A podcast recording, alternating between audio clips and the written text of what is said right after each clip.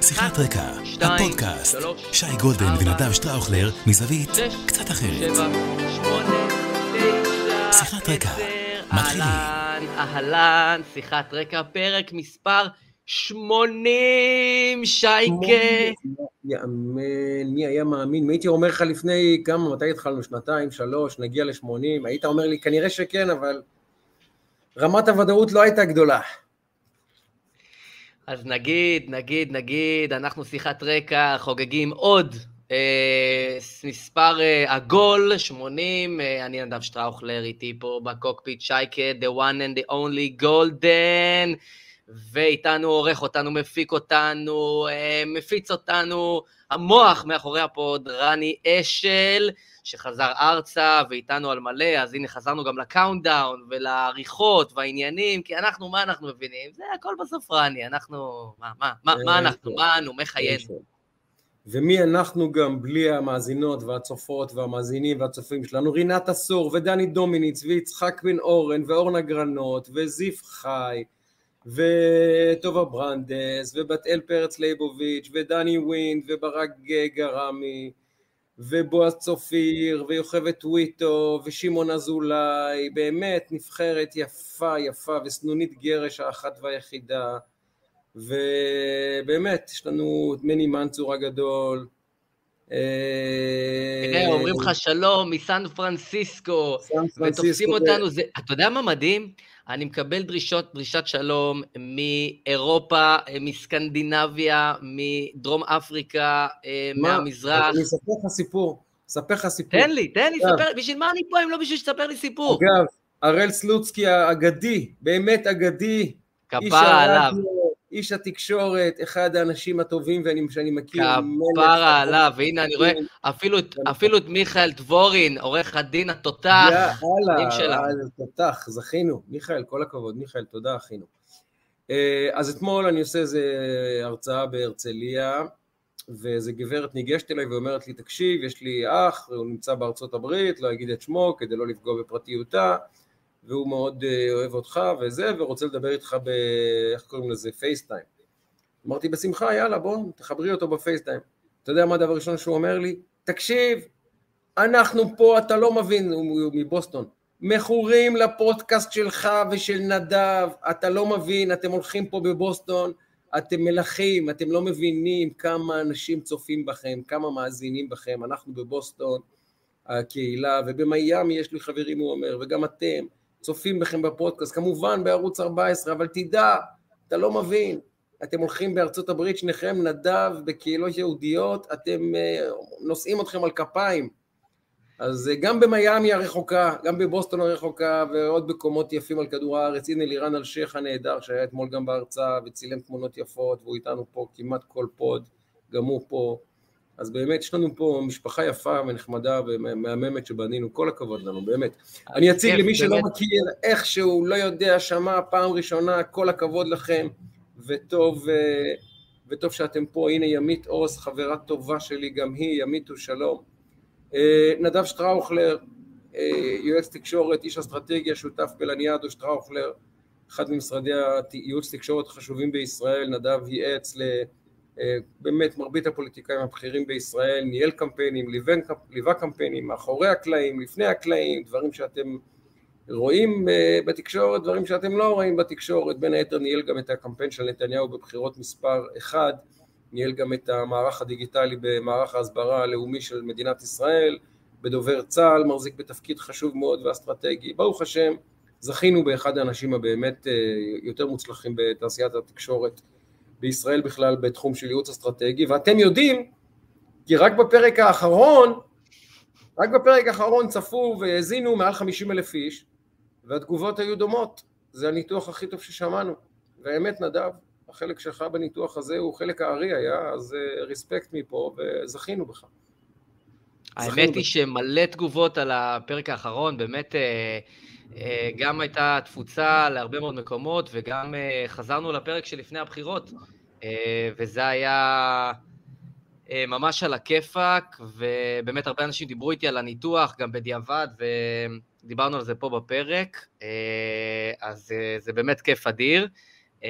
וכיף גדול שאתם איתנו, ואנחנו לא מוותרים ומקליטים ביום שישי, ככה עם הבישולים, עם הארגונים לשבת, שישי קצר, אנשים נוסעים ממקום למקום. אז אמרנו גם עכשיו, אגב, רק שתדע, ממש לפני כמה רגעים, 11 ל-11, 11 ו-11 דקות, אז אני מקבל ים אימוג'ים, ש... מדבקות בוואטסאפ של אלי אוחנה כמובן, כי זה 11-11. אה, 11, ואתם יודעים איזה קטע מוזר? גם אני הבאתי חולצה מספר 11. הנה. אתה יודע מה? תראה איזה מעברון חלק לפרק החולצות, כי אנחנו נתחיל עם, אה, אה, עם פרק החולצות, ואז יש לנו הרבה דברים לדבר עליהם, על ענייני דיומא. אנחנו היום ככה שעה עגולה, כי אני טס להביא את עברי מהגן, אז אה, יאללה, שייקה, מה שנקרא... אז זהו, אה, ביום, אה, בעזרת השם, ביום שישי, בעוד, בחמישי, סליחה, בעוד ש... פחות משבועיים, שריקת הפתיחה למונדיאל בקטאר, לא יאמן, והנה זה פה, לא, לא שמנו לב, והנה הוא פה, ואנחנו עכשיו נקדיש את הפודים הקרובים לחולצות שיוקדשו כולם באיזושהי צורה למונדיאל, ואני אתחיל, אני אתחיל. אז אמנם רואים פה שחור, אבל זה לא שחור, מי שמכיר את סמל ההתאחדות הברזילאית לא יכול... ירוק, אה, ירוק כהה כזה. ירוק, זה, זה הצבעים, הנה 11. עכשיו, אני, אני באמת, נבחרת ברזיל... אתה אה, כבר, אני רק אגיד, אני רק אגיד, כי, כי חלק אה, מאזינים, חלק זה, חלק... אני כבר רואה את החולצה ויש לי תחושה מה נראה מאחורה, וכבר אני מתחיל להתרגש, ועכשיו, האמת, רק בשנייה הזאתי שאנחנו מדברים, אני מתחיל להרגיש את המונדיאל, עד עכשיו לא הרגשתי, אז תן... רגע, תן. נגיד גם שלום לאבי שור וליאיר לוי האגדי, אני עוקב אחריו בפייסבוק, אדם מענץ' מענץ' יהודי שליבו במקום הכי נכון שיש בגוף, שם נמצא הלב שלו, באמת. ממש כך. יאיר לוי, אוהבים אותך. אז כאמור מונדיאל, אני לא אוהד ברזיל, אני אוהד גרמניה, הכל בסדר, מחכה לי גם חולצה מסוימת אצל חבר שלי שהיה בגרמניה, ואותה אני אלבש ביום המונדיאל, במשחק הראשון של גרמניה, אני נדרתי גם אם אני אצליח לטוס לברלין כדי לפגוש אותך שם ולהביא אותה, כך יהיה. אבל... לא אה, תצטרך, אני מבטיח לך. אבל מונדיאל זה ברזיל, כולנו גדלנו, כולנו אהבנו, ורשימת השחקנים המדהימים שלבשו את מדי הסלסאו היא באמת, אין לה סוף. וחשבתי לעצמי, מי בעצם הברזילאי האהוב עליי בכל הזמנים? תתפלא, בטח לא נאמר, עם כל הכבוד, שיהיה בריא. לא, לא. אפילו לא רונלדיניו, שהוא באמת פעם בדור גדל, גודל כזה בן אדם. קסם, קסם. ואפילו לא זיקו, שאותו מאוד הערצתי, ודוקטור סוקרטס, מי שזוכר את הנבחרת האגדית של 82. הברזילאי האהוב עליי בכל הזמנים הוא, ברשותך. מתחיל ברייש? מתחיל ברייש. ויש אחר כך רומריו, ואתה כל כך, רואים? אין, אתה מבין עניין. כי... רומריו.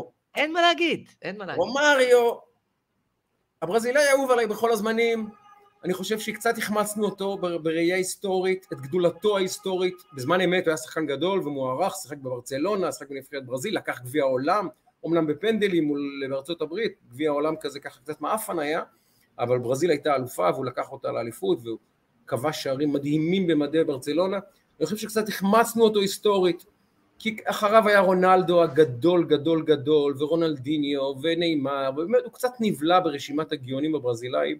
אבל אני אומר לך, אם אני במשחק על חיי צריך לתת את הכדור למישהו ברחבה עם אה, בלם כשהוא עם הגב לשער ולקוות שיהיה גול, אם אני שואל לעצמי מי השחקן שאני רוצה לשים את חיי בידיו עם הגב לשער מול בלם שימצא את הדרך להסתובב בסיבוב המהיר ולמצוא את הרשת העליונה בבעיטה חדה, רק אחד, רומאריו. האיש הזה היה סקורר מדהים, מדהים, שחקן טכני, ימין, שמאל, הוא היה, הוא היה קטן קומה, היה רק מטר שישים ותשע, אבל היה לו משחק ראש מדהים, שתי הרגליים, מרחוק, מקרוב, שחקן כדורגל מושלם, ואני חושב שקצת החמצנו אותו היסטורית, והוא קצת לא מוזכר ברנ... עכשיו, בדיעבד, בנשימה אחת עם באמת הגדולים מכולם ששיחקו, ואני ממקומי הקטן רוצה להגיד לרומריו, בליבי אתה הברזילאי הגדול מכולם. בליבי הקטן. מצדיע, מצדיע על הבחירה, רק רוצה לומר לך שאומנם אני בספרד אוהד את ריאל מדריד, אבל היה שם, היה שם איזה פינג פונג בשנות התשעים, אם אתה נכון. זוכר, עם נכון. קומן ואיוון זמורנו, ו... אה, והיה שם את הקטע של ה-5-0, והם ענו להם ב-5-0, והיה 5-0 עוד פעם. היה ברסה הגדולה עם סטויצ'קו ורומריו יפה. ברסה הגדולה גדולה הייתה. והשאר, השער של רומריו, שהוא עושה חיתוך, זה, זה כמו, זה קצת לי, זה הזכיר את השער, אה, איך קוראים לו, של דניס ברקאם בארסנל, שזה כאילו כן. שובר את חוקי הפיזיקה. כן. השער שלו, שהוא עובר את, המג... את הבלם ככה, על המקום מסובב את הכדור ומוצא את עצמו לבד מול השער במשחק שגם נדמה לי זה היה 5-0, בברצלונה, בשבילי זה אחד השערים הכי גדולים שאני ראיתי בהם, זה השער שכשגדלתי, זה השער הכי גדול שאני ראיתי, ו... ואני חייב להגיד לך שאם אני כאילו אומר, משהו הולך לישון איתו, אני יכול לראות את השער הזה ב repeat 500 פעם בכיף. כאילו, רק את הגול הזה של רומריו. מה שנקרא מטר על מטר, בתוך מטר על מטר, בתוך הרחבה, זה החלוץ הכי גדול שאני ראיתי. במטר על מטר בתוך הרחבה. מדהים. לא ראיתי גדול ממנו. יפה, אז עם... אני, אני, אנחנו במוכרים ובלא מוכרים, אז אני אתן ממש בקטנה. אה, חולצה שאני מאוד אוהב. אה, יש את ה... עוד מעט אנחנו נגיע לנבחרות שאתה כבר שם, בנבחרות של המונדיאל. אני בנבחרת שלא הפילה למונדיאל. אה, נבחרת סלובקיה, mm. עם שחקן שאני מאוד מאוד אוהב, זה קשה לי לראות, וזה עברי שהוא רואה אותי עם החולצה הזאת, אתה רואה את הדבר הזה, זה הסמל שלהם, כן. אז הוא אומר לי, כן. אבא, זה מגן דוד, וזה באמת דומה למגן דוד. נכון, אבל זה לא מגן אה, דוד. זה שחקן שאני מאוד אוהב, שים לב, תגיד אם אתה מכיר אותו. כן, ברור, ברור. מילן סקריניאר. מילן סקריניאר, ששחקנה של אינטר, אה, הסלובקי, שיחק בסמפדוריה קודם, אה, נבחרת סלובקיה שלא העפילה, נבחרת סלובקיה מזכירה לי אפרופו את נבחרת ישראל בלא מעט דברים, ומילן סקריניאר, אחת הסיבות שאני אוהב אותו, זה שהוא בלם שמבקיע שערים. אה, פעם היו, אתה זוכר שהיו בלמים שמבקיעים שערים? היום יש פחות ופחות בלמים, יש לך בארץ את מיגל ויטור, שהוא כובש שערים כבלם, אבל אין כמעט בלמים היום שאתה אומר, אתה יודע, יאפ סתם כזה שהיה עולה וכובש שערים, פיקה נכון. שפרש השבוע והיה אה, עולה להיות עמדת חלוץ ומבקיע שערים. סרחי רמוס שכבש שערי אליפות ושערי גביע אלופות, מה זה... נכון, נכון, למרות שסרחי רמוס משחק בדרך כלל קצת יותר קדמי במשחקים שלו ואפילו כמגן. סקריניאר באינטר עם עשרה שערים כבלם.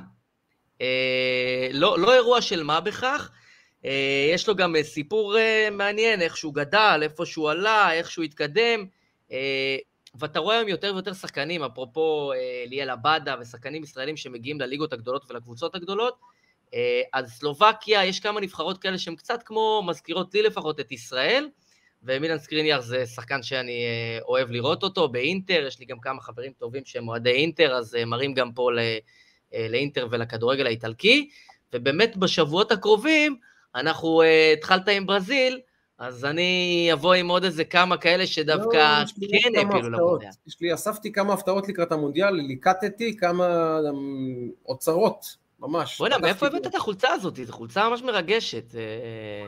אני אעביר לך את הלינק לחנות שבדרכה חשתי את ה... אה, זה. סחטיק. עכשיו יש לנו זמן קצר, מלאכה מרובה. ובוא בוא נתחיל איתך, דבר אליי, איך היה השבוע שלך, מה, מה תפס את עיניך, ואחר כך נפרק כמה נושאים. אני שואל, שואל את עצמי אם להתחיל ברגע הלא יאמן שעבר אתמול על רם בן ברק, או ברגע הלא יאמן שעבר אתמול על זאב אלקין, או, או נניח למפסידים ונתמקד בהם בסוף, אבל אני רוצה בכל זאת להגיד שתי מילים. על חברינו האהובים מאוד מאוד מאוד, שבמשך שנה וחצי התנהלו פה כאילו אין יום ואין לילה, כאילו אין מחר, וכאילו אה, ישראל הועברה לרשותם, והיא נוסדה למעשה ביום שבו בנט עלה לשלטון, ולפני זה לא הייתה ישראל, כי ישראל התחילה. אז הנה, שני דברים מרתקים קורים אתמול.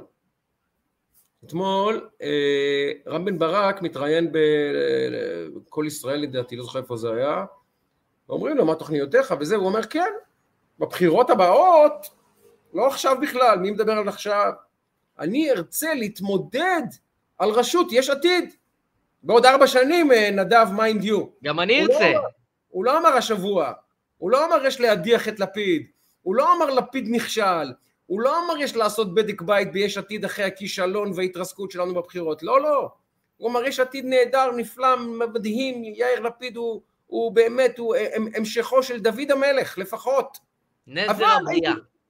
אבל הייתי רוצה לשקול להתמודד בפריימריז בבחירות הבאות. בחלוף 40 דקות נדב, כנראה שפחות כי לקח לו פחות זמן לכתוב את הפוסט ואז להעלות אותו, פוסט של רם בן ברק שבו הוא מבהיר אינני מתכוון לרוץ חס ושלום. יאיר לפיד הוא נזר הבריאה הוא אה, ראש הדמוקרטיה הישראלית וכל מה שרציתי אני חייב לקרוא את המשפט זה לא יאמן זה לא יאמן תקשיב אני חייב אני חייב. זה נהדר זה, זה, זה, זה כותב את עצמו מרוב שזה מרגש. זה שירה פשוט זה שירה, אני חייב להגיד לך... זה טקסט פואטי, האמת היא שצריך לעשות מחזמר רק על הטקסט. תן לי אותו, אבל כי לא כולם... הוא כותב ככה. תן. אני מאמין זה הוא כותב, אומר, כותב 40 דקות אחרי שהוא אומר אני שוקל להתמודד על רשות הפריימריז ביש עתיד, 40 דקות אחרי זה. אגב, מיד... טוב שהוא לא עשה השוואה בטקסט הזה למה זה היה? להיטלר, לנאצי? מה זה היה פעם כן, קודמת? לא, לא, תראה, לפיד... לא שאני משווה.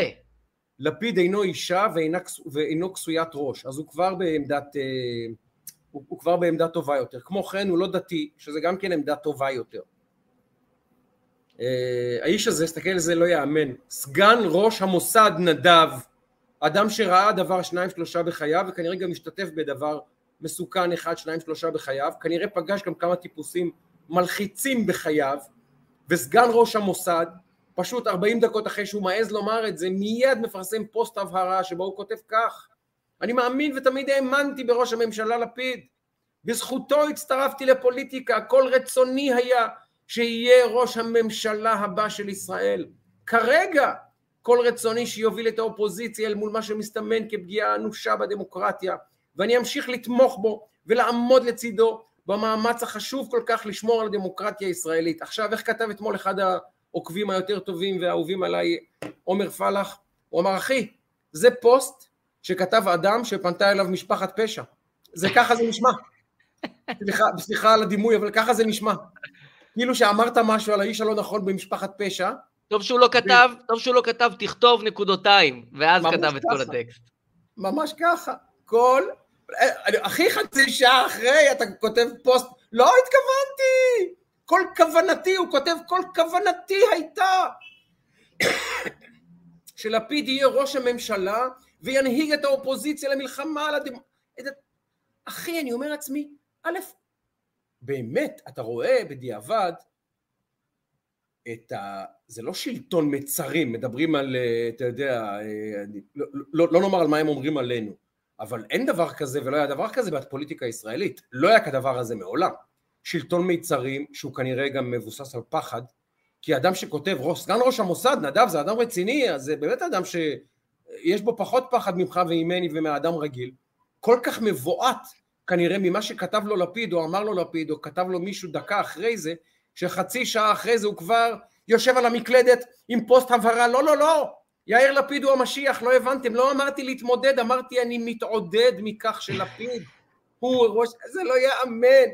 במקביל אתמול מר אלקין שרק לפני שבוע הסביר לנו שיאיר לפיד הוא לא דוד המלך כי אם בכלל שלמה המלך וטעינו בהבנה שלו כן, שהוא בכלל באמת אחת מדמויות המופת הגדולות של עם ישראל, ושהתקווה היחידה לארץ ישראל ולמדינת ישראל ולעם ישראל הוא יאיר לפיד ראש ממשלה. אתמול, כשהוא נשאל לגבי ההמלצה של המחנה הממלכתי על, אה, ראש, על זהות ראש הממשלה, אמרו לו מה, לא תמליץ על לפיד ראש המחנה שלך? אמר את המשפט הבא, א', הוא לא ראש המחנה שלי, ב', זו בדיחה בעיניי להמליץ על לפיד. כך אמר זאב אלקין, רק לפני שבוע, אחי. ישבת פה וכתבת חרוזים בארבע שפות על יאיר לפיד. בארבע שפות כתבת חרוזים עליו, שבוע אחרי. אתה אומר לנו, הוא לא ראש המחנה שלי בכלל, מה אתם רוצים? אני? הוא שלי? הוא לא ראש המחנה. יאיר? מה, יאיר מה? תזכיר לי. כמו כן, זו בדיחה בעיניי להצביע, להמליץ עליו לראשות הממשלה. עכשיו, אתה אומר לעצמך, זה האנשים, וזה האנשים שהתמודדנו מולם, ואתה מבין תמיד בבוקר שאחרי אתה מבין מה אדם רצה לומר בערב שלפני, זה מה שיפה. למה אני אוהב את הבוקר שאחרי? כי בבוקר שאחרי שהתוצאות כבר קבועות ואין מה לעשות, פתאום יוצאת אמת. אז פתאום רן בן ברק אומר, בעדינות, אולי יאיר לפיד נכשל וצריך להחליף, הרי זה מה שהוא אמר בעדינות, אולי ננסה גם עוד משהו, ומיד פטיש עשרים קילו בראש. ואלקין, שהסביר לנו שלפיד ובנט זה באמת, זה צ'רצ'יל ואייזנהאואר ולינקולן ביחד, ושלמה המלך כמובן, שכחתי. הוא, זה בדיחה בכלל להמליץ עליו, והוא לא ראש המחנה שלי. אז אתה מבין מה הם, מה הם באמת חשבו, מה הם באמת אמרו, מה הם באמת התכוונו, וכמה רחוק הם מכרו את נשמתם, ואיזה שקר הם עשו בנפשם, ולא רק בנפשם, איזה שקר הם עשו ב, ב, ב, בחיי כולנו בשנה וחצי האחרונות, וזה רגעים שבעיניי הם גם מצחיקים, אבל הם גם טרגיים נדב. זו גם טרגדיה. כי אתה מבין שהאדם הזה, שבוע אחרי זה, מחליף את דעתו ב-180 מעלות, על אותו בן אדם, הרי מה קרה בשבוע הזה? בסך הכל הפסדנו בבחירות, ופתאום האיש הפך מנזר הבריאה, כפי שאמרת, לפסול חיתון? מה קרה? מה קרה אלקין? מה קרה? אה, אז גם קודם הוא היה כנראה כלומניק, וזה בדיחה, אבל אז זה שירת אותך. אז uh, תודה רבה למר אלקין, תודה רבה לרם בן ברק, בלי להתכוון, הם חשפו בפנינו מה הם חשבו על לפיד ועל המחנה שלהם גם בתקופה ההיא, אבל שזה שירת את היותם בשלטון ושירת את הכניסה בנתניהו ובביביסטים, המכונים ביביסטים, אז uh, הכל כשר, וצורה להם, זו האמת. זהו, צורה להם. אתה אמרת, ואמרת נכון, שמה יקרה בדקה שאחרי, שהסכינים הארוכות יישלפו, אה, ואתה רואה את זה, רואים את זה עכשיו אה, בצורה מאוד מאוד ברורה ולנגד עינינו, איך, אה, איך הכל מתרסק. ואני רוצה להגיד לך, שבוע שעבר נתתי מונולוג על נתניהו ועל על זה שזה ניצחון שלו, אנחנו אה, נדע אה, להבחין, ב, כבר אנחנו רואים את זה, אבל עוד יותר וביתר שאת בשבועות והחודשים הקרובים, כמה מורכב להחזיק אה, בצורה אה, אמיתית אופוזיציה. לא פחות מקואליציה, כמה קשה להחזיק אופוזיציה, ואתה רואה איך הקבוצה מתפרקת. ואנחנו דיברנו על המונדיאל ועל כדורגל. רגע, סוגריים, טובה שטראוכלר האגדית איתנו, טובה כפרה עלייך, אהבת חיינו את, תודה שאת איתנו, תמשיך. ונערכת אה, שבוע הבא בעזרת השם למפגש אה, פסגה. שהמשפחה מגרמניה מגיעה, ובעזרת השם, ניסן כל הכבוד. סוף סוף. יופי, יופי, יופי, יפה. אחרי שהיינו שבוע שעבר אה, אה, שלושת האחים הצעירים במגרש ביחד אחרי תקופה ארוכה, שבוע הבא בעזרת השם נהיה כל האחים ביחד אה, והנכדים, אז אנחנו מחכים לזה. וכמה מורכב לשמור על אופוזיציה מלוכדת ומאורגנת בנקודה אחת, וכמה זה קשה באמת. ואתה רואה את זה עכשיו, אתה רואה עכשיו איך הדברים מתפרקים בצורה כל כך מהירה, ואני נזכר ביאיר לפיד שלפני שהיה ראש ממשלה, הוא לא הגיע לכנסת בכלל. הוא לא דרך בכנסת, הוא היה חבר הכנסת שהגיע, אם לא הכי פחות, אז בטח מהחמישייה שהגיע הכי פחות, הוא לא ידע את הדרך לשם בכלל. לפני שהוא אה, כאילו נכנס לתוך הממשלה ו- ו- ובנט וכל העניין הזה. ולהחזיק את האופוזיציה אה, בצורה מלוכדת, זה אתגר אדיר, שצריך הרבה מאוד ניסיון, אה, וברגע, היה פה, תבין, זה היה סיטואציה שבה מי שמכריע, אה, משנה תודעה. אם אה, הליכוד היה מפסיד, אם התוצאה הייתה הפוכה, זה יכול היה להיות, שמע, אחרי שהוא החזיק כל כך הרבה זמן את האופוזיציה, ואחרי מלחמה כזאתי, מלחמה פוליטית כמובן כזאתי, להפסיד, זה יכול היה לגרום פה לפירוק לגורמים.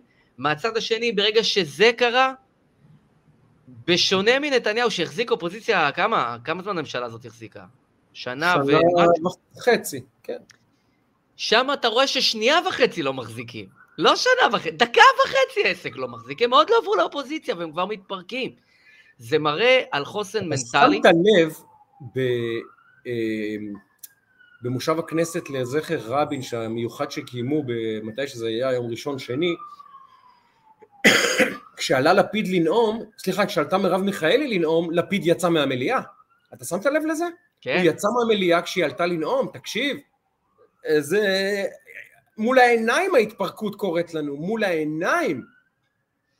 זה מדהים, ו- ואתה רואה את זה, אתה רואה שזה בוקה מבולקה, והם כולם שם כועסים על כולם על ההפסד הזה, ומה שמדהים זה שגם כועסים, גם אף אחד לא לוקח אחריות. תראה את מרב מיכאלי, מדבר כל העולם אשם, רק לא היא, מביך. כמובן.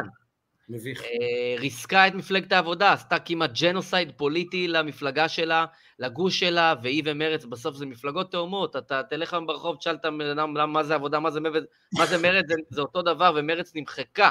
נהייתה אה, עכשיו גוף אה, אה, חוץ פרלמנטרי חשוב, אבל חוץ פרלמנטרי. אה, אגב, זה, אגב, ממש זה עכשיו נכנס זה עתה, זה רשמי, תם סבב ההתייעצויות בבית הנשיא, הנשיא הרצוג החליט להטיל על בנימין נתניהו את המנדט להרכבת הממשלה. זהו, זה רשמי, הרכבת יוצאת לדרך. עכשיו קיבלנו את ההודעה. יפה. לא מפתיע כמובן, אה, כמובן זה רק כמובן. עניין פורמלי. כן. אבל, אבל תשמע, זה, זה, אנחנו הולכים לקראת שינויים, ואנחנו הולכים לקראת עניין טקטי ששווה לדבר עליו, ועניין אסטרטגי ששווה לדבר עליו. אה, לפנינו כרגע אה, מאוץ ממש לנסות ו, אה, ולגמור את העניין כמה שיותר מהר ולהרכיב את הממשלה, ונתניהו משחק עכשיו משחק פוליטי, טקטי, מול כל השותפים שלו, במטרה לייצר לעצמו שקט תעשייתי ככל שניתן, כדי למשול. כדי להוביל מהלכים. אה, ופה אנחנו, אה, השאיפה של נתניהו היא לגמור את האירוע הזה משהו יותר מהר. מצד שני... תסביר, אה, תסביר לקהל שלנו, בתור מי שבאמת מכיר קצת מאחורי הקלעים את המשחק הזה, אפילו יותר מקצת מאחורי הקלעים. על פניו, ארבע מפלגות, מסכימות, כמעט אין בין, אני לא מסוגל לחשוב על מחלוקת עקרונית אחת אמיתית שיש בין, בין הארבע, למה כמו שאמר סמוטריץ' אי אפשר להתכנס בכפר מכבייה ביום ראשון ולהחליט שביום שלישי בצהריים יוצאים עם הסכם קואליציוני עם מסמך קווי יסוד של הממשלה עם חלוקת תיקים וביום רביעי אה, מושבעת הכנסת לדעתי ואומרים תודה רבה הנה הכנסת צאו לדרך למה אי אפשר לעשות את זה? כבר ב- ביומיים שלושה אם הכל, אם הכל סגור וכולם מבינים את כולם וכולם מסכימים על כולם תסביר לנו למה זה מורכב באמת אז תראה לכל אחד יש את השאיפות שלו אנחנו עוד לא יודעים מי יכהן במה כרגע בעצם מה קורה עכשיו מאחורי הקלעים? מנסחים הסכמים קואליציוניים. בהסכם קואליציוני כל מפלגה באה ומסרטטת את קווי היסוד שמבחינתה הם דרמטיים על מנת להשתתף בממשלה הבאה. כל אחת מהשותפות, לש"ס יש אינטרסים, זה אתה צודק, שברמה האידיאולוגית הפערים הם לא גדולים. אוקיי, בין הליכוד לבין נועם, כן יש פערים. אה, בין יהדות התורה לבין אה, בצלאל סמוטריץ' והציונות הדתית, כן יש פערים, זה לא...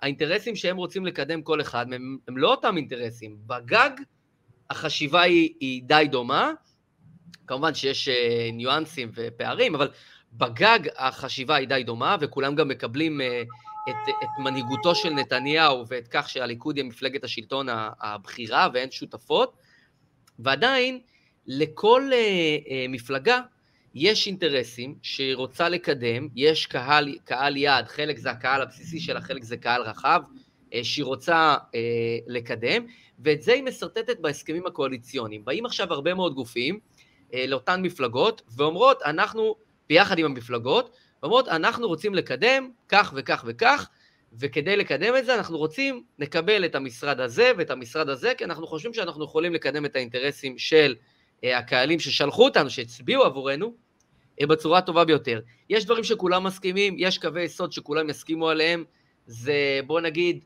בין 60 ל-70 אחוז. יש 30 אחוז שהם מהותיים, שכל מפלגה רוצה לקדם. אה, בצלאל סמוטריץ' רוצה לקדם הרבה דברים שקשורים להתיישבות יותר מש"ס, יותר מיהדות התורה. יהדות התורה וש"ס, יש להם אינטרסים חינוכיים שהם רוצים לקדם שלא קודמו בממשלה הקודמת, שהם רוצים לקדם, שמבחינתם הם אקוטיים. כל הדברים האלה יש להם משמעויות כלכליות, משמעויות פוליטיות, ובסוף נתניהו צריך לחלק פה פאזל. אבל אני אשאל אותך כמו סוחר. יש מילה אה, באנגלית שאין לה מילה טובה באמת, בעברית קוראים לה leverage. זה כאילו מינוף, אבל זה לא מינוף. נכון. איזה leverage יש להם על נתניהו? הרי בסופו של דבר, כולם מבינים שאף אחד לא ישבור את הכלים ויגיד אני הולך לאופוזיציה, אנחנו מבינים את זה. אנחנו מבינים את זה, אז איזה leverage יש להם להפעיל לחץ על נתניהו באמת, להוציא הרצון שלו באמת להיות פייר אה, עם השותפים שלו ולהכניס, להפוך ממשלה שנבנית בהבנה ובידידות, אבל אין להם באמת שום דבר עליו במרכאות שהוא יכול לכופף אותו, איך הם יכולים לכופף אותו? לכאורה אתה צודק, אבל כולם מבינים, וגם נתניהו, לא רוצה לפתוח את האירוע הזה שהוא רוצה להראות יציבות ברגל שמאל. אתה לא רוצה שהשותפות שלך ייכנסו באי נוחות לממשלה הזאת. אתה לא רוצה. once התחלת עם זה ככה, האסקלציה יכולה להיות גם uh, מהירה. ומכיוון שאנחנו, אמנם ממשלת 64 זה אירוע שונה דרמטית ביכולת המינוף, כמו שאמרת, בסחטנות, או לא משנה איך תקרא לזה, מאשר 61. אנחנו מבינים את זה, לא צריך להיות uh, גאון מתמטי בשביל להבין את זה. ועדיין, נתניהו לא רוצה שהשותפות שלו uh, ייכנסו לממשלה בדרך שהיא uh, בצליעה. הוא רוצה להגיע איתם להבנות, בגלל זה קוראים לזה הסכמים קואליציוניים. רוצים להגיע להסכמה בנושאים החשובים, ובסוף כל אחד מהשחקנים יצטרך לבחור. אתה לא יכול לקדם את כל האינטרסים של הבוחרים שלך, ובסוף גם יש קופה, בסוף גם יש תקציב, והוא צריך, אה, אתה יודע, למצוא את האיזונים. נניח שש"ס הייתה מרכיבה את הממשלה, נניח שיהדות התורה הייתה מרכיבה את הממשלה והיה לה 65 מנדטים, אז היא הייתה מקדמת רק נושאים שחשובים לה. אבל יש פה כמה שותפות, בתוך השותפויות האלה יש גם כמה זרמים, אנחנו יודעים שהציונות הדתית, בסוף איתמר בן גביר בא עם תפיסה מסוימת וחשוב לקדם דברים מסוימים, ובצלאל סמוטריץ' בא עם תפוסה אומנם דומה, אבל לא זהה, והוא רוצה לקדם דברים אחרים. אחד רוצה התיישבות, אחד רוצה ביטחון פנים, אחד רוצה תקציבים לפה, אחד רוצה תקציבים לשם. ונתניהו צריך לשרטט את הפאזל הזה באופן כזה, שאתה צודק שאף אחד לא ישבור את הכלים, בסדר? אבל גם אף מפלגה לא רצתה להיכנס לממשלה הזאת, לפחות אני יודע על היהדות התורה והציונות הדתית, ללא הסכמים קואליציוניים, כי גם הם מבינים שמה שהם לא יקבלו עכשיו ובכתב, לא בטוח שהם יקבלו אחר כך. הם רוצים מנתניהו ומהליכוד ומיריב לוין שמנהל את צוות המשא ומתן, התחייבויות כתובות, פלוס הסכמים שיהיו חתומיים, פלוס סעיפים תקציביים, כדי שהם יוכלו לבוא להגיד, נכנסנו לממשלה הזאת לא כי נכנסנו לממשלה, זאת הייתה המטרה, האמצעי הוא כניסה לממשלה, המטרה היא לקדם אינטרסים, לקדם את האינטרסים של הבוחרים שלנו, והם רוצים להראות את זה בכתב, ולכן הם צריכים להגיע להבנות, שמחד הם ירגישו איתם בנוח, ומאידך שנתניהו לא יגיע איתם לפיצוצים, ואני חושב שאפשר לעשות את זה. אגב, זה גם יקרה באיזה דרך אנחנו נדע בימים הקרובים. נתניהו רצה לגמור אירוע עד ה-15 לחודש, אתה שואל אותי, זה לא יקרה? אה, זה לא. ייקח קצת יותר זמן, זה היה קצת overshooting אה, להגיד שב-15 לחודש יגמור את האירוע. הכנסת מושבעת לדעתי בשלישי הבא, לדעתי. לדעתי כן. הכנסת מושבעת בשלישי הבא, לדעתי. כן. אבל האירוע לא הסתיים שם. לא, לא, לא, אה, ברור שלא. האירוע לא הסתיים שם, ובוא, גם השותפים האלה הם שותפים, אה, אבל אה, הם לא רוצים להיתפס כאילו פראיירים. עשינו את כל זה, נכנסנו לממשלה, ואז יבואו לציבור שלהם, רוצים לקדם אה, כל מיני דברים, נגיד בעולם ההתיישבות, בסדר? ואז הם ייכנסו, ו... וזה בכלל לא קיים. אז יבואו הקהל שלהם, יגידו, מה, בשביל מה בחרנו בכם, בחרנו אתם לא מקדמים את האינטרסים שלנו. אז יש פה כל מיני ניואנסים, וכרגע הדברים האלה נכתבים, ממש בשעות אלה, בימים אלה. אה, הם ייכתבו, הם יצטרכו להגיע להבנות, כי לכל דבר כזה יש משמעות כלכלית, ונתניהו הוא מנהל מדיניות כלכלית אחראית, זה ידוע כמו שהוא מנהל מדיניות ביטחונית אחראית, הוא לא ירצה להתפזר ולהכניס את הקופה עכשיו לדפיציט משמעותי מדי. עכשיו, מצד שני, אם הוא ממנה את דרעי, שהוא בהשקפת עולם שלו, אפשר לומר עליו הרבה דברים, הוא לא קפיטליסט ימני.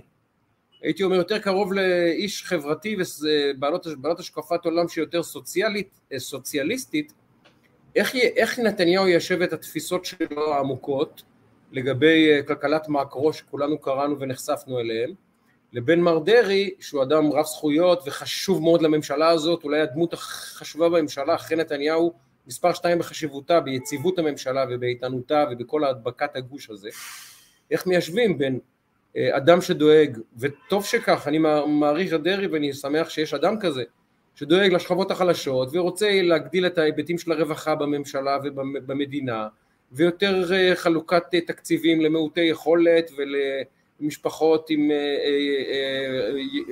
מרובות ילדים וכן הלאה. איך מיישבים את זה עם מדיניות כלכלית של נתניהו שאנחנו יודעים שהיא אחרת? איך מיישבים את זה? אז קודם כל, כל מה שמתפרסם בשבוע הזה לגבי חלוקת התיקים, הייתי לוקח בערבון מוגבל. כבר שמעתי על כל תפקיד ששישה אנשים כבר סגורים בו, לפחות. וצריך להגיד את האמת, לדעתי נתניהו עוד לא החליט. לדעתי נתניהו עוד לא החליט, בהרבה מאוד מהתפקידים. הוא כמו שהוא בדרך כלל מחליט בדקה 89, בואכה 90, בואכה תוספת זמן, בואכה אחרי עבר. אה, ותמיד גם יש לו שתי אפשרויות לפחות, והוא לא בהכרח בוחר בדאפה א', מה שנקרא, אלא אה, בוחר ברגע האחרון, איך שהדברים אה, מתכנסים עבורו. הוא קודם כל יסגור עם השותפים שלו, כדי שייכנסו בנוחות, וינסה לשמור ולשריין במקסימום תפקידים בכירים לחברי הליכוד. אני חושב שהוא עוד לא החליט לגבי התפקידים שהם טיר 2, שזה שרים מאוד מאוד חשובים בממשלה, הוא עוד לא החליט כי הוא עוד לא סגר את טיר 1, אמ, ולכן כל מה שיש, כל הספקולציות שעולות, ההוא לתפקיד הזה, ההוא לתפקיד ההוא, מוקדם, זה ייסגר כנראה במהלך השבוע הבא, אולי בשבוע שאחרי. הוא קודם כל יסגור עם השותפות שלו אה, את התפקידים שהוא נותן להם, וינסה כאמור לשריין במקסימום. לכן לא בטוח אה, שהוא ייתן את האוצר לדרעי, יכול להיות שהוא ירצה לשמור את זה אצלו. אה, הוא ירצה להראות לליכוד שהוא שמר אה, תפקידים בכירים. רגע, אה, ועוד, סוג, ועוד סוגריים, שאלה ותמשיך. האם גם הוא עכשיו מכין את הממשלה כתשתית להרחבת הממשלה בסבב ב' כלשהו, מתי שזה לא יהיה, בעוד חצי שנה, שנה או מי יודע מה, הוא צריך לשמור תיקים, הוא צריך גם לשמור בהסכמים הקואליציוניים ובקווי היסוד מרחב לתמרון לכניסה עבור גופים שאולי יתקשו לבלוע חלק מקווי היסוד, זאת אומרת הוא צריך, אני חושב שהוא עכשיו גם צופה פני הרחבת הממשלה בעוד איקס זמן, אם אני מכיר את האיש פוליטית. תראה, אה, אני לא בטוח שהוא אה, ישמור תפקידים אצלו, גם מבחינה חוקית הוא לא יכול, בעבר הוא החזיק בתפקיד שר הביטחון ושר החוץ ושר התקשורת בכל מיני אלמנטים כדי לשמור אותם באמת הלאה. אני חושב שמבחינה חוקית הוא לא יכול כרגע לשמור לעצמו תפקיד, הוא לא יכול בעצמו לקחת תפקידי שר, אה, ולכן אני גם לא חושב שהוא רואה צופה פני עתיד, איזה מפלגה שתיכנס בטווח הנראה לעין, יכול להיות אדם או שניים, אבל לא כרגע, ואם יהיה כזה, אז הוא יוכל אחר כך לעשות איזה שהן הצרחות, או לייצר איזה שהם תפקידים, הוא עשה את זה בעבר, אה, בממשלת ה-61, שהוא הגדיל אותה ל-67 ונתן לליברמן את אה, תפקיד אה, שר הביטחון. הוא החזיק אז את התפקיד שר החוץ אצלו ורצה להעביר לשם את בוגי, ואז בוגי נעלב, אנחנו זוכרים, ועד היום הוא נותר לו טינה. הוא עשה את זה בעבר, אני חושב שכשהוא ב-64 ולא ב-61, אז הוא דווקא כן אה, אה, ייתן אה, אה, את התפקידים במקסימום. מבחינת מפתח השרים, יש פה דיסוננס, כי מה הייתה אסטרטגיית אלקין אה, בממשלה הקודמת? אה, לרפד. לרפד במקסימום, ואז ראינו אה, את הממשלה המנופחת ביותר, כמובן בניגוד גמור לפתיחה של עכשיו, שוב, אנחנו, כמו שאמרת, שום דבר לא סגור, והממשלה עוד לא פורסמה, וכל שמועות כרגע, והכל הדלפות, וכל אחד זה, אבל אם באמת מה שמסתמן הוא מה שעומד להיות, שאנחנו הולכים למפתח של אחד וחצי, כלומר שעל כל אה, אה, אה, ח"כ, יש, על כל, סליחה, שר, בג, סליחה, אחד לשניים, זה הכוונה. אחד לשניים. אחד לשניים, סליחה. של, שיהיו 64 חברי כנסת, ממשלה עם 32 שרים, אה, אחי. לא בדיוק. לא, לא, לא, לא אה, בדיוק, לא בדיוק. גם לממשלה של 30 שרים וגם לממשלה של 26 שרים, אני חושב שברמת הנראות המוסרית והציבורית, בלי קשר למה שהם עשו, לא מעניין אותי מה עשו, הם שילכו, אתה יודע לאן, שיהיו בריאים חברינו משמאל, זה יסתיים האירוע הזה. אבל אם עכשיו אנחנו עושים ממשלה של 28-30 שרים, אז מה עשינו? מה עשינו? מה עשינו? באמת, ברמת הנראות, מה עשינו? כן, אז, אז קודם כל, אה, אני חושב שזה הולך כמעט לשם, אני לא יודע אם זה יהיה, אה, אולי זה יהיה, כמה, אני לא זוכר כמה בדיוק שרים היה בממשלה הקודמת, כמובן שזה רחוק שנות אור ממה שלפיד הבטיח דקה לפני כן. 28 יום, 28 יום לדעתי. אז אני חושב שהשיא לא יישבר, אה, כי האחד לשתיים, המפתח הזה, הוא גם אה, נותן כיוון של אה, יושבי ראש ועדה. אה, ואיך קוראים לזה, אה, אגודה לא בדיוק לוקחים שרים, לוקחים זה, אז, זה יצא נגיד משהו באזור של ה-28, אולי קצת פחות, אה, ואז זה באמת יצא מפתח שדומה לאחד לשתיים, אני לא בעד זה לכתחילה, אבל, אבל, אבל זה כנראה ילך לשם, ושוב, זה חלק מהתוצאה של הממשלה הקודמת, אנחנו דיברנו על זה, על מה יעשו. אז יש את הקטע המדהים של... אה, מה שמו אה, אה, מיש עתיד, שהוא, יושב בוועדה, אז לכם זה יש עתיד או... כן, כן, אה, גינזבורג זה היה לדעתי, לדעתי גינזבורג. לא, לא גינזבורג. מנהל את הוועדה לבד ומעביר את ההחלטות לבד עם עצמו. גינזבורג זה היה... מדהים, מדהים, אולי המאזינים יזכירו לי, שכחתי את שמו. זה היה מטורף. שהוא בא ואומר, מאושר, כן, עבר החוק, עבר החוק. כן. הצעה מספר אחת לסדר היום זה וזה. מקובלת, מנהל עם עצמו את הוועדה. מתנגדים, נמנעים, הוא מרים יד, אני היחיד שמצביע, מאושר. תודה רבה, מתקדם הלאה. ככה הוא העביר איזה, אחי, תקציבים במיליונים. תקציבים במיליונים ברבע שעה הוא העביר עם עצמו. הנה, הנה, סנונית גרש מזכירה לנו בועז טופורובסקי. טופורובסקי, סנונית, כל הכבוד, נכון, בועז טופורובסקי, אז אנחנו לא נראה, לא נראה, זאת אומרת, הדורסנות הזאתי, וההליכה עד אחרי הקצה גם תוליד פה המשך של לקונות בתוך המסגרת הפוליטית הבאה. לא שאני מעודד את זה, אבל זה כנראה בלתי נמנע בשלב הזה, אולי לא יישבר השיא, אבל אה, זה יהיה לא רחוק מזה. אה, ובסוף, זה לא רק העניין של השרות, כמו העניין של ההסכמים הקואליציוניים וקווי היסוד, אה, שכל אחד רוצה לקדם הרבה מאוד אינטרסים משלו, וכן, יהיה פה עכשיו מרפקים, יהיה פה עכשיו משחק, יהיה פה קצת אה, זה. בסוף הממשלה תקום, אה, בסוף הממשלה הזאת תקום, אין אלטרנטיבה אחרת. אה, נתניהו יחלק מקסימום בשלב הזה כדי שאנשים ייכנסו בנוחות מקסימלית. ואני חושב שבין כל הבוכלטריה, ואני לא מתעסק עם שמות עכשיו, כי על כל תפקיד עלו 18 שמות, ובאמת אני חושב שהוא לא החליט. יכול להיות שהוא החליט בסוף השבוע הזה, יכול להיות שהוא החליט במהלך שבוע הבא, אבל דווקא על דבר אחד אני כן רוצה להתעכב, אה, וזה רון דרמר. אה, שמו של רון דרמר אה, עלה כפוטנציאל... רק רקע קצר למי שלא סגור על האיש ומה שמו, כי הוא קצת מאחורי הקלעים, למרות שהיה שגריר ישראל בארצות הברית, והוא דמות מוכרת, אבל למי שהוא פחות מוכר, לו תן שתי מילים עליו. אני חושב שרון דרמר הוא אחד האנשים היותר מוערכים על ידי נתניהו, זה אדם שניהל היה הציר המרכזי, אה, אולי החיוני ביותר בכל מדיניות החוץ שלו, בדגש כמובן על ארצות הברית, אה, בתקופה הקודמת.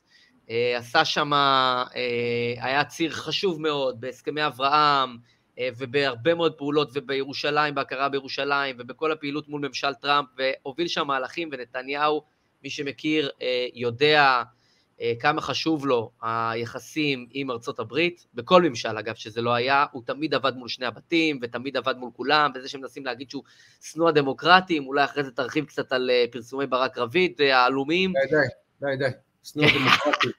לא, יש לנו את דובר התנועה הדמוקרטית בישראל, קוראים לו ברק רביד. אז uh, אני אגיד לכם באהבה רבה, באמת, כשאתם רואים ידיעה שבתחתיתה כתוב ברק רביד, כן? אתם יכולים להתייחס לדברים אה, אני אגיד משפט שאמר אה, עיתונאי מפורסם על עיתונאי מפורסם אחר שאינו ברק רביד, בסדר? אבל אני, אני, אני אשליך אותו על ברק רביד.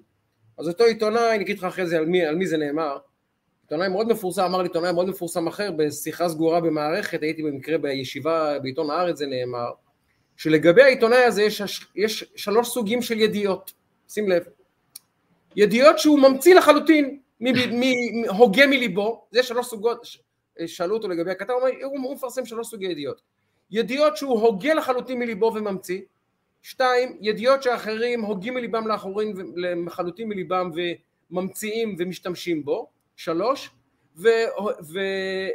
והודעות שיש אחוז אחד סיכוי שיש אמת ו-99 אחוז שזה שקר, אבל הוא אומר אחוז אחד אמת זה מספיק לי כדי לפרסם את הידיעה.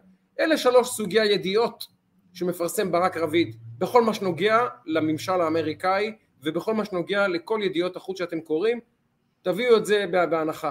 התסריט הטוב הוא שיש לו אחוז אמת, אבל הוא אמר לא, אני, סליחה, 99 אחוז שקר ואחוז אמת, הוא אומר אני מסתמך על האחוז אמת שיש, ואני מפרסם את זה כידיעה, כותרת ראשית, מקורות מוסרים, מי שלא עבד בעיתונות, אני עבדתי בעיתונות הרבה שנים, אני יכול לארוז לכם, תאמינו לי, ידיעה על זה שנדב שטראוכלר מונה להיות אחראי פחי האשפה בוועד הבית שלו כאירוע דיפלומטי ומדיני בעל חשיבות עליונה. צריך לדעת לארוז, תאמינו לי. וברק רביד וחבריו בוואלה שיהיו בריאים באמת, עושים לא מהמקפצה, באמת, דברים מאוד מאוד מביכים. מאוד מביכים האיש הזה מפרסם, כי אתה מפרסם, הממשל האמריקאי מתנגד, והדמוקרטים מתנגדים. גורמים, גורמים. גורמים גורמים. ואז אתה פשוט קורא את התגובות. ומכחישים, זה לא רק חשות של, ישראל ואמריקה ביחסים, הכחשות גורפות, לא היה ולא נברא, אין שום התנגדות, ארה"ב לא תתערב לעולם בפוליטיקה ישראלית, אין לה שום זה, מה שיש לנשיא ביידן הוא יגיד רק למר נתניהו, דברים הכי ברורים, הכי ברורים, חוץ מלקרוא לברק רביד שקרן, עושים שם הכל, והוא ממשיך לפרסם גורמים בממשל האמריקאי, וזה, זהו, זה, זה האיש, זה דרכו, וזה גם חלק מהעיתונות שאנחנו לצערי אה, נחשפים אליה וח, וחיים תחתיה, תחת השפעתה כל כך הרבה זמן. כן, תמשיך, סליחה. זה מתחבר ל- לרון דרמר ולציר החשוב של נתניהו מול האמריקאים, אה, ואני בכלל חושב שנתניהו הולך להיכנס ל... אה, לצומת, הצומת הטקטית היא המינויים וההסכמים הקואליציוניים, זה ייסגר עוד יום, עוד שבוע, הממשלה הזאת תקום, צריך שיקרה משהו מגה דרמטי שאני לא רואה אותו, על מנת שזה לא אה, יקרה. רון דרמר, בהינתן והוא ימנה אותו לשר החוץ, זה מינוי מאוד מאוד מעניין, אה, כן. כי גם כי זה מינוי מקצועי, והרבה זמן לא היה לנו מינוי מקצועי, כי כל המינויים הם מינויים של שרים. אני חושב שבממשלה. הקודמת לא היה אפילו מינוי אחד כזה. לא, לא, אני חשבתי, אני חשבתי שהוא ימנה את אבי שמחון או לשר האוצר או לנגיד הבנק. נגיד הבנק זה עניין שיש לו, איזה אה, אחת לחמש שנים מעוני לדעתי, אז יהיה קשה למנות, אבל אני קיוויתי שימנה את אה, אבי שמחון לשר האוצר, אני יודע שיש ביניהם, רואים עין בעין ויכולים להוביל מדיניות ביחד, אבל, ולכן אני שואל אותך נדב, מעבר לעובדה ששר החוץ, הוא נותן אותו לאדם כמו דרמר, שהוא אדם ראוי, רב כישורים, רב יכולות, רב קשרים, וכנראה גם מצוי בהרבה מהלכים שנתניהו מבשל שאתה ואני לא יודעים, ודרמר כנראה הוא, הוא אדם שיוביל אותם מאחורי הקלעים. בעיקר מבין, הוא בעיקר מבין את הנרטיב של נתניהו ואת דרכי הפעולה שלו. בהחלט, ואין לי ספק שהמון המון מהמסעים והמגעים והדברים שמאחורי הקלעים קורים בשקט בשקט, מר דרמר הוא, הוא האיש למשימות מיוחדות, אם לא פיזית, לפחות ברוחו ובתכנון, אין ספק. עדיין, זה תפקיד שהוא אחד הג'וקרים הכי גדולים שאתה יכול לחלק כפרס ליריביך הפוליטיים וגם לשותפיך הפוליטיים, הרי יש לו בבית בעיות. הוא צריך לרצות כמה ליכודניקים בכירים, אין מה לעשות, זה המשחק, ובצדק אגב, זה לא נאמר בקנטרנות. יש בליכוד אנשים בכירים שאתה רוצה לראות אותם מתקדמים והם רוצים לראות את עצמם בתפקידים בכירים וזה אחד מכלי הנשק היחידים שיש לך, שר החוץ. אז אם אתה נותן את זה לאישהו כאילו מחוץ למערכת הפוליטית, אתה גם מקריב עכשיו דמות מאוד משמעותית, או, או נכס מאוד משמעותי, לשחק איתו את המשחק הפוליטי. זו החלטה עוד יותר דרמטית מ, מסתם למנות את האיש הזה. לכן, לכן אני מתעכב על זה, כי אני חושב ש... אני לא רוצה לדבר על מה שכולם מדברים, כי זה, זה טחינת מים. אני דווקא רוצה לשים ספוט על משהו שהוא בעיניי מעניין, כי... ונגעת בנקודה. זה לא אירוע טקטי, זה אירוע אסטרטגי. כי זאת אמירה בעיניי, בהינתן שהוא ימנה אותו, אני גם לא יודע אם הוא ימנה, ואני לא, אבל, אבל זה נראה לי, זה נשמע לי, זה עושה לי שכל, כי נתניהו הולך לעמוד בתקופה הקרובה, ואנחנו רואים את המסגור, ממשלת בן גביר, ואנחנו רואים את המסגור, וגם בן גביר, אגב, זו סוגיה שנלווה אותה אה, אה, בפוד הזה, מן הסתם בתקופה נראית לעין מרתק, אבל, אבל לגבי העניין הזה, יש לו, בכל, תראה, נתניהו רואה בעצמו מדינאי על, והוא נתפס בעולם כאחד מהמדינאים המוכרים ביותר, בעלי הרפיוטיישן המשמעותיים ביותר, מאלה שבאמת, זה לא עוד מדינאי, ואנחנו מדינה של פחות מעשרה מיליון איש, זה, זה מדינה קטנה בהודו, והאיש הזה, אה, כשאתה מסתובב בעולם, ואני הסתובבתי בעולם, והרבה מהמאזינים והצופים שלנו יודעים שכשהם אומרים ישראל, הם אומרים נתניהו, זה כמעט, אה, זה לא משנה בכלל אם אתה אוהב אותו או שונא אותו. השם שלו בעולם הוא של משהו עצום בגודלו מבחינת מדינאים בעולם, בשורה הראשונה. שלושה ישראלים שמעמדם הבינלאומי היה רם ונישא, והם היו מכובדים ומקובלים בכל חצר בגלל מעמדם. הראשון, אבא אבן, אולי אבי הדיפלומטיה הישראלית הבינלאומית, גדול הנאומים אולי הדיפלומטים שלנו, לפחות בחו"ל. שניים, מר פרס, שבהחלט עשה עבודה מדהימה, בטח בשנים האחרונות לחייו, וזכה למעמד של דיפלומט בינלאומי על, ושלישי מר נתניהו. שכחת שניים. ואת? בן גוריון בעיניי גם כן, ואורי מגבו כמובן. אורי מגבו כמובן. אבל לא, בן גוריון לא היה לו את המעמד הבינלאומי הדיפלומטי, הוא היה אגדה, כן. הוא היה מיתוס, כן. ובכל ספר של המאה ה-20 אתה תראה תמונה שלו במקום חשוב, אין שאלה. אבל המעמד הבינלאומי של מר נתניהו כדיפלומט וכאדם, כי אם עכשיו, את בן גוריון לא היו שולחים נגיד למנות, אל, אל, אל, לפתור סכסוך בינלאומי, אבל את פרס ביקשו פעם להתערב, לדעתי במלחמה בקרואטיה, ביקשו ממנו להתערב מטעם האו"ם, האו"ם אמר אני צריך אותך, כי אתה בעל מעמד כזה. וגם מר נתניהו בעל מעמד כזה שהוא עכשיו ראש ממשלת ישראל, אז יש לו אינטרסים ישראלים, אבל הוא יכול להגיע למעמד שבו הוא מין דיפלומט על כזה, שהעולם יבקש ממנו תתערב בסכסוכים בינלאומיים כי אתה בעל מעמד כל כך משמעותי, שכל מנהיג שאתה נכנס איתו לחדר מכבד אותך. הוא באמת, אנשים לא מבינים את עוצמתו הבינלאומית של מר נתניהו. המותג נתניהו בארצות הברית ובעולם דרמטית ו- ואני אגיד לך, אתה צודק, ואני חושב שעכשיו כשנתניהו ראש ממשלה ובוז'י הרצוג נשיא המדינה, האנשים האלה כאנשים הם יכולים לייצר לנו אלמנטים מאוד מאוד מאוד מאוד משמעותיים בעולם, בפן המדיני והדיפלומטי, ולכן לכן, אני חושב שנתניהו נמצא בצומת אסטרטגית במובן הזה שיש לו עניינים פוליטיים פנימיים בממשלה הזאת שיאתגרו אותו כאילו מימין וכל מיני דברים שלא יהיה פשוט להסביר אותם בחו"ל. מצד שני, המעמד שלו כמדינאי הוא חשוב לו.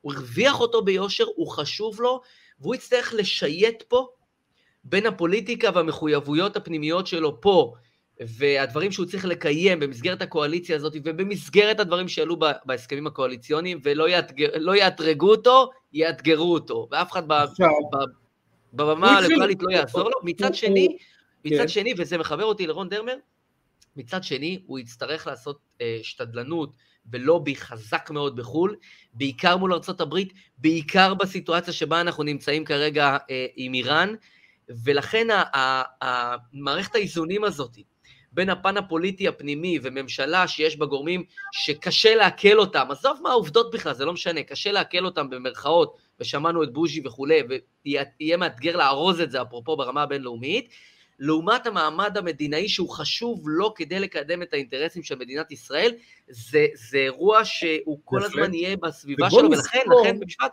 כן, לכן רון כן. דרמר, שם זה ליהוק אה, מעניין מאוד. מעניין, שהוא צופה... ויש לו, יש לו משמעויות אסטרטגיות, זאת הכוונה שלי. אין ספק, אין ספק, ואני רק אזכיר למה שאתה זוכר וכולנו זוכרים, שמר נתניהו היה בעיצומו של מהלך היסטורי מהחשובים בתולדות ישראל והמזרח התיכון, ואני לא מגזים. הסכמי אברהם והמהלך שהוא התחיל לטוות, היה מהלך של שינוי פני המזרח התיכון, שינוי התודעה שלו, שינוי הבריתות, שינוי המשקל וה, וה, וה, ומערכות היחסים בין מדינות לבין עצמם ואינטרסים של המדינות באמת, הוא, הוא עמד לשנות את המזרח התיכון, כמובן תוך כדי ראייה של התמונה הישראלית הגדולה וניתוק הפלסטינים מעטיני העולם והתלות שלהם, ושנה וחצי, תסלח לי נדב, הרכבת כבר עלתה על, על כיוון מאוד מעניין היסטורית שמר נתניהו הוביל, ופתאום הוא היה צריך לעזוב את, את הקטר, ונכנסו השלי מייזלים והבישגדאים האלה, מר בנט ומר לפיד, ואני ב, ב, ב, בלשון הכי יפה שאני יכול להשתמש בה היום. ופשוט הסיטו, הסיטו את הרכבת הישראלית שנסעה לעבר היסטוריה, מהלך היסטורי מדהים, שגם היה משפיע כמובן על איראן והגרעין, הכל היה חלק מאותו מהלך. לייצר ברית של, מתונ... של מדינות מתונות במזרח התיכון, שיש להם אינטרסים, גם גיאופוליטיים, אבל גם כלכליים, ואפילו אינטרסים אה, שיש ביניהם בשפה תרבותית. הרי אנחנו פחות פחות שונים מהקטרים ומהאבו דאבים, מאשר אנחנו חושבים, מי שמכיר שם והיה שם, ראו שם, היו שם הרבה יהודים והרבה ישראלים. זה, יש שם הרבה היבטים מערביים שאנחנו יכולים למצוא אליהם שפה, איתם שפה משותפת. אז הוא רצה לייצר קואליציה של מתונים במזרח התיכון, שתבודד את האיראנים כמובן, הכי חשוב, ובמקביל תבודד את הפלסטינים ותמלכד אותם לסיטואציה שבה העולם יגיד להם חברים, או שתעשו הסכם עם הישראלים בתנאים שהישראלים ואתם מגיעים אליהם, הווה אומר, בתנאים שישראל כבר לא בצד ה... אה, אה, אה, לא בצד הנמוך של הסיטואציה אלא שולטת בה, או שאנחנו פשוט עוזבים אתכם מנפשכם. נתניהו כבר הביא אותם למצב הזה, שבו העולם אומר להם תסתדרו עם הישראלים ותעזבו אותנו, ואז באים הבישגדאים והחזירו את הפלסטינים לראש העולם, וביחד עם בלינקן והאמריקאים וברק רביד וכל החבורת גאונים הזאת, פתאום אה, פלסטין הפכה להיות המיין איבנט שוב במזרח התיכון, ועכשיו נתניהו הצליח את, את, את, את הפשוט נזק שהם עשו למהלך ההיסטורי, לתקן, להחזיר את הרכבת לפסים, לא יודע כמה זמן זה ילך, ובהקשר הזה רון דרמר, אני מאמין, משוכנע שהוא יושב עם נתניהו, כנראה ישב איתו גם באופוזיציה, על מהלכים אסטרטגיים, המשיכו לטוות מאחורי הקלעים בדיסקרטיות, דיסקרטית, בריבוע דיסקרטי, דברים מאוד מאוד עדינים וקשרים מאוד מאוד מאוד מאוד מאוד עדינים, והוא אומר לדרמר, תקשיב, כנראה שהמלאכה רבה והזמן קצר, וקדימה, אני לא יכול עכשיו להמר על פוליטיקאי, אני צריך כנראה איש מקצוע כדי להחזיר את הרכבת למסלולה. תזכור נדב, השעון האיראני מתקתק בקצב מהיר, אין מה לעשות. והפלסטינים החזירו אותם לחגיגה, ואנחנו רואים עכשיו את הסיטואציה עם חיזבאללה שמר לפיד מלכד אותנו לתוכה, אז יש, יש, יש לעשות סדר בכל מיני, בכל מיני אתגרים שלצערנו הממשלה הארורה הזאת השאירה לנו. וכנראה שמר דרמר אה, צריך להאיץ את התהליכים האלה ולוודא שחלק מהדברים שייקח לפוליטיקאי אחר, ואני אוהב את אמיר אוחנה אהבה גדולה, אני גם מכיר אותו באופן, אה, לא חבר קרוב, אבל מיודד איתו, אדם שהוא הפנים של הליכוד החדש צריך להיות. פלאס הפנים... היה פה, מי שלא תפס, היה פה בפרק איתנו בפוד, והיה פרק מדהים. אדם יקר, אדם מוכשר, העתיד של ישראל, העתיד של הליכוד, אגב התשובה לאימת הלהט"בים ואימת הגייז, אחינו, אה, הפוליטיקאי כנראה מספר 2 או 3 בליכוד הוא בכלל גיי גאה, והוא אם הוא היה שר החוץ אמיר אוחנה הוא היה בא עם בן זוגו אה, לפגוש שגרירים ולנסוע במדינות בעולם, תחשוב מה זה עושה לישראל, אגב ממשלת בן גביר אגב, אם אתה רוצה לדבר, לפתוח את התמונה הגדולה כבר, אז בוא נפתח אותה. הרי הממשלה הזאת תעמוד בשני סימנים. קודם כל יקראו לה ממשלת בן גביר, מבית ואולי גם מבחוץ. ואם מבחוץ לא יעשו את זה, אז מבית יזכירו כל הזמן מבחוץ. כבר עכשיו עובדים בלהזכיר לחברינו בחו"ל, ישראל קיצונית, ישראל קיצונית. שאל פה מישהו יפה, אחד המגיבים, פספסתי את שמו, סליחה, הוא אומר, רגע, איך העולם מכיר את בן גביר? בן גביר זה בכלל עניין ישראלי פנימי, מי אמר להם שבן גביר הוא כזה? תדרכו אותם, גורמים ישראלים. מי אמר בצ'ילה שיש לפחד מבן גביר? מישהו ידע בבלגיה מי זה בן גביר לפני שבועיים? הם לא, הם, הם, הם לא ידעו שהאיש הזה נולד בכלל. פתאום בלגיה מבוהלת מבן גביר, קראתי איזה ידיעה. אזהרה של האיחוד האירופי, מישהו ידע מי זה בן גביר? לא. תדרכו אותם גורמים ישראלים, שיהיו בריאים. אז הממשלה הזאת תעמוד, אני חושב, בשנה הראשונה כולה בסימן בן גביר.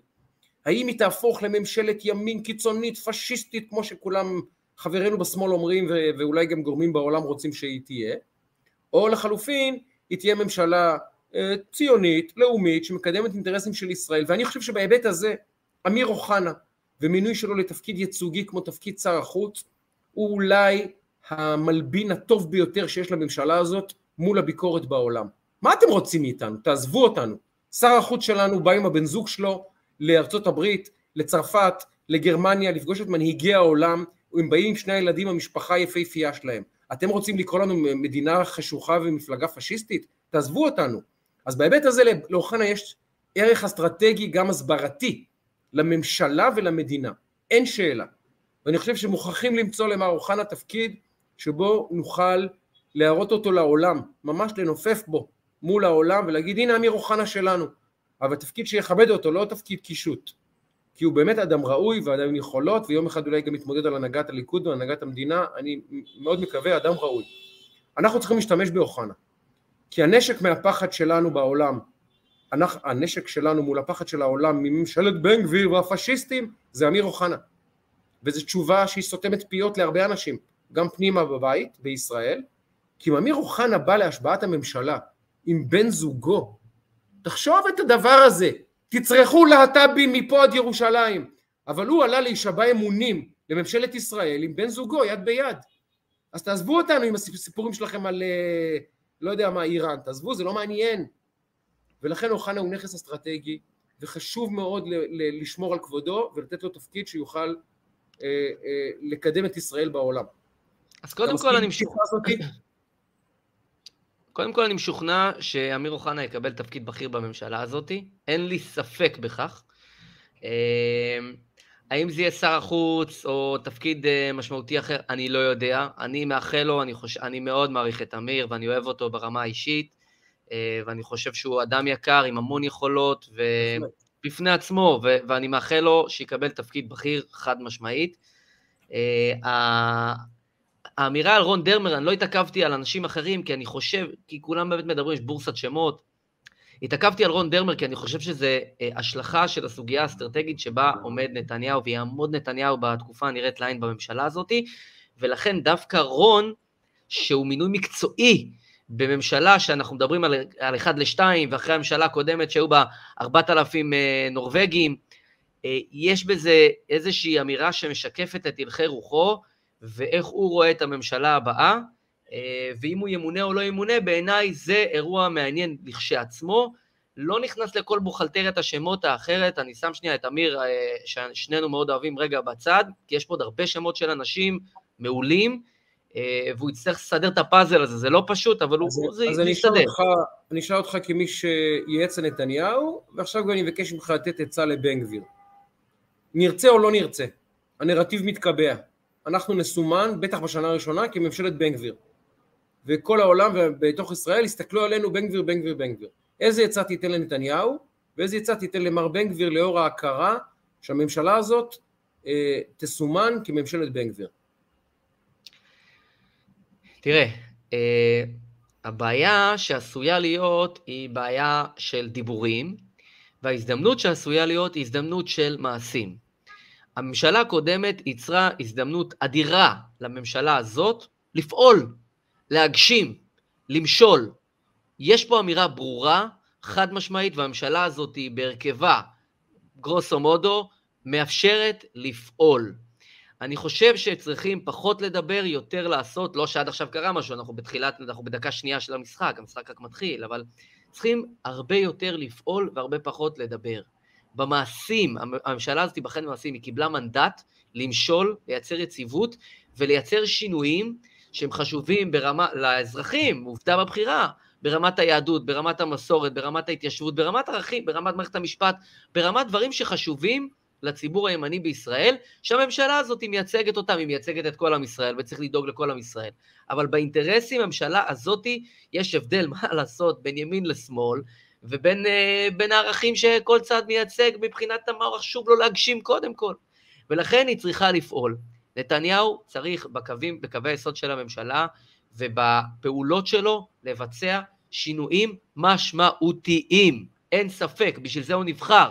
בשביל זה הציבור אה, בחר במפלגות האלה ובאנשים האלה, אי אפשר להתעלם מזה, זה דרמטי, ואם הוא לא יעשה את זה, הוא יקבל ביקורת מהבית בצורה מאוד משמעותית. אני כבר שמעתי את ינון, את אראל, אנשים שאומרים בגלוי שהם תומכים בממשלה הזאת, שהממשלה הזאת היא לא אה, באה רק כדי להחליף את הממשלה הקודמת, היא באה כדי למשול ולהגשים ערכים שחשובים לימין בישראל. זה אחד. שתיים, בן גביר, לדעתי, ואמרתי את זה בכמה פלטפורמות, יהיה הרבה יותר במרכאות ממלכתי ממה שחושבים. אין ספק. הוא צריך, אה, ואני, ואני חושב שלשם הוא ילך, להיות הרבה יותר ממלכתי בניסוחים, בשיח, בדיאלוג, והוא יודע לעשות את זה, הוא אדם מאוד חכם. אף אחד לא חושד אחרת, גם אנשים שהם אה, אה, אה, נגדו. אבל בפעולות הם צריכים להגשים את מה שבגינם הם נבחרו, ואנחנו נפגוש גם פה בפודקאסט את האנשים האלה, הם יבואו לפה, הם ידברו איתנו. ואנחנו, אני חושב, שונה מכל מיני פלטפורמות תקשורתיות אחרות, אנחנו, אנחנו משתדלים להגיד את האמת, אז זה שההישג הושג, שהושג הוא הישג אדיר. אבל זאת פלטפורמה, אלה אמצעים. עכשיו צריך להגשים מטרות, שלשמם האנשים האלה נבחרו, ואני אומר לך שלא יעשו להם הנחות. אז הדיבורים צריכים להיות חכמים כדי לא להדליק את הדלוקים, כמו שאומרים, בעולם ובכלל, והמעשים צריכים להיות מעשים אחראיים, אבל שמגשימים את, ה, אה, את הטענה ואת הארגומנטים שלשמם הם נבחרו. ואני רוצה להשתמש במשפט ששמעתי מר נתניהו אומר באיזה אה, תדרוך עיתונאים שישבתי בו איתו, ולדעתי הוא התבטא גם ככה יותר מפעם אחת, הוא אומר מה שלא עושים במאה הימים הראשונים לא עושים כבר בממשלה, בהיבט של מהלכים גדולים, כי אז הפקידות והחיים והשוטף מתחיל כבר.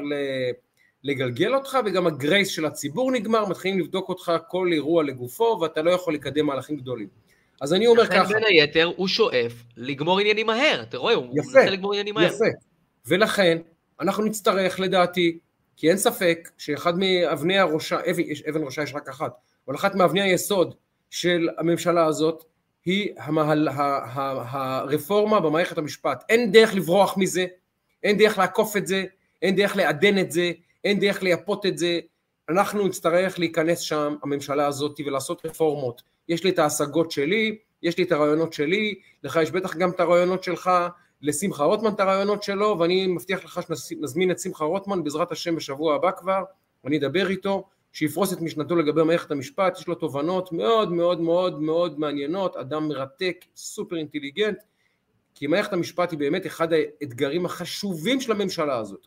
ואני אומר לך, שאם לא נעשה את זה בשלושה חודשים הקרובים, את פסקת ההתגברות ואת שינוי ההרכב של הוועדה לבחירת שופטים ועוד מהלכים שצריכים לעשות, אולי כולל שינוי זהותה של היועצת המשפטית לממשלה, אולי חקיקה בנוגע למי, לסמכויות היועצת המשפטית לממשלה, יש כמה דברים שחייבים לעשות, אין, דרך, אין בערך לברוח מזה.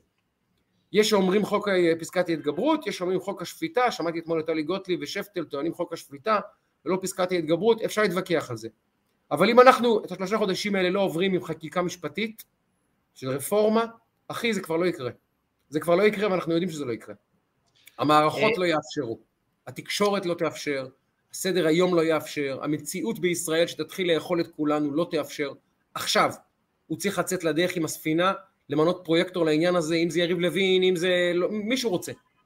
קח את זה, לך בכוחך זה, יש לך קואליציה, כרגע חזקה, תעשה שינויים מוסכמים, בהצלחה. אה, לכאורה אתה צודק, רק אני אומר שצריך גם איזשהו משהו ש...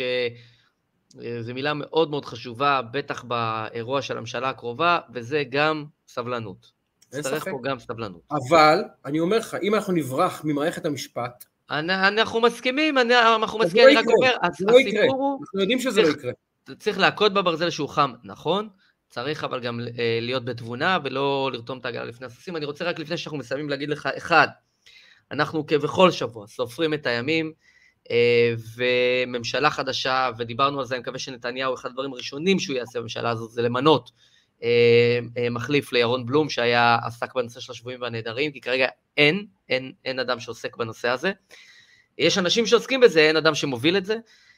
אברה מנגיסטו נמצא 2,987 אה, לילות וימים בשבי החמאס, אה, ואנחנו מתקרבים כבר עוד מעט לשלושת אלפים ימים, זה בלתי נתפס. אנחנו אה, כאן בפודקאסט שלנו, מי שעוקב יודע, אנחנו מעלים את הנושא הזה על סדר היום בכל שבוע, ונמשיך לעשות כן עד שהעניין הזה יסתדר. תשע כן? שנים, תשע שנים. עוד לא, שמונה וכן. המשפחה לא קיבלה אות חיים אחד, תמונה, קול, איתות, היא לא יודעת אם הוא חי, אם הוא מת, איפה הוא, מה מצבו, הוא, הוא אדם צעיר שהוא במצב מאוד עדין מבחינה נקרא לזה אישית, יש לו קשיים משלו, לא נפגע בפרטיותו, אדם שהוא לא מהחזקים ומדינת ישראל לא יודעת עליו כלום, משפחתו לא יודעת עליו כלום ועושה רושם שהוא לא מעניין אף אחד. וזה עצוב מאוד מאוד מאוד מאוד. וכל הכבוד לך נדב על היוזמה הזו שאתה ממשיך כל שבוע להקפיד ולהתעקש עליה, כל הכבוד. חד משמעית, וזה נושא שהוא uh, חשוב במיוחד. Uh, יש לנו uh, שבוע הבא, שבוע מעניין מאוד מבחינה uh, פוליטית, אבל לא רק, ויש לפנינו עוד את המונדיאל, ולא הספקנו לדבר על, ה, על בחירות האמצע, ששבוע הבא גם נעסוק אולי גם טיפה בזה, זה גם נושא מעניין, וטראמפ, ומה שקורה שם, ואובמה, אה, אובמה, ביידן. אה, וכל הנושא הזה שהוא מרתק בפני עצמו. אילון מאסק עם אה, טוויטר גם כן אירוע מרתק, אבל נשמור קצת נושאים לשבוע הבא, כי זה לא דברים שיגמרו השבוע. יש את האירוע עם הפלסטינים, מה עושים איתו עכשיו? הם אה, פשוט, באמת, הדבר הזה שכב, אני לא רוצה חס ושלום, אם זה דימוי כואב, אני מתנצל, הדבר הזה שכב כבר מת, והם פשוט החיו אותו, החיו אותו, ועכשיו צריכים, סליחה על הדימוי, להמית את זה שוב, וזה לא ייקח שבוע. וצריכים להחזיר את הפלסטינים, סליחה על הביטוי, למאורות ולמחילות שמהם כבר, אה, הצלחנו כבר לדחוק אותם לשם. ואני לא יודע איך עושים את זה עכשיו, כי הם על ראש שמחתם, ועכשיו גם יש להם רוח גבית מהממשל האמריקאי שקיבל המון המון המון המון המון רוח גבית מברק רביד ומיאיר לפיד ומבני גנץ ומכל החבר'ה הטובים ונצטרך עכשיו לדומם את הלהבות הפלסטיניות. חס ושלום שלא נתעורר פה לאיזה בוקר של לא יודע מה, שומר חומות שתיים, מי יודע מה. הנה, ו... אה, ממשלת השינוי, אשטג התחלנו, ממשלת השינוי 2. וגם אה, העניין, העניין האיראני, אנחנו מתקרבים לשעת השין, שבה ישראל תצטרך להכריע, זה לא אני אומר, כל המומחים הצבאיים הכי בכירים בישראל אומרים בצורה ברורה, זו השנה שבה האופציה הצבאית נסגרת. אז אנחנו מבינים שזו שנה שיהיו בו דברים מאוד דרמטיים בהיסטוריה הישראלית. מאוד, מאוד, מאוד דרמטיים לכאן או לכאן, ברור. אז אנחנו, מה שנקרא, נהיה פה כדי uh, לתת את דעתנו, וכיף גדול שאתן ואתם, כולכם איתנו, לא מובן מאליו. אה, באמת, שתפו, מה שנקרא, את הבשורה. הפרק החולף שלנו הגיע, כמו שאמרת, לעשרות אלפי אה, צפיות והאזנות, וזה כבר נהיה ככה בשגרה. וזה בגלל המאזינות והצופים והמאזינים שלנו. שתפו חברים, תעבירו בוואטסאפ, בפייסבוק, בטוויטר, whatever, כל אחד והכלי שלו. שתפו כדי שישמעו שיח אחר, כי חלק מהמהפכה חברים זה לא רק להחזיר את הממשלה לשלטון, זה גם לשנות את התודעה הלאומית, לשנות את השיח, לתת יותר ביטוי לקולות כמו של נדב וכמו שלי, ולהפסיק לתת לברק רבידים ורביב דרוקר שכבר קרא לצאת להפגנות, להפסיק לתת להם לנהל פה את התודעה הלאומית, והדרך היא פשוט, כפי שאתם רואים את המהלך שקורה בערוץ 14, גם ברשת החברתית, חשוב לתת כמה שיותר ביטוי לאנשים שלנו ולהנכיח את הקולות האלה. אז שתפו את הפוד הזה, לא כדי שנדב ולי יהיה אגו גדול, אלא כדי שהבשורה תופץ ועוד שיח ויורחב ועוד מעגל ייפתח ועוד אוזניים יהיו כרויות ולאט לאט גם התודעה הישראלית תשתנה. זה גם חלק מהמהלך שאנחנו כולנו ביחד עוברים. חשוב מאוד.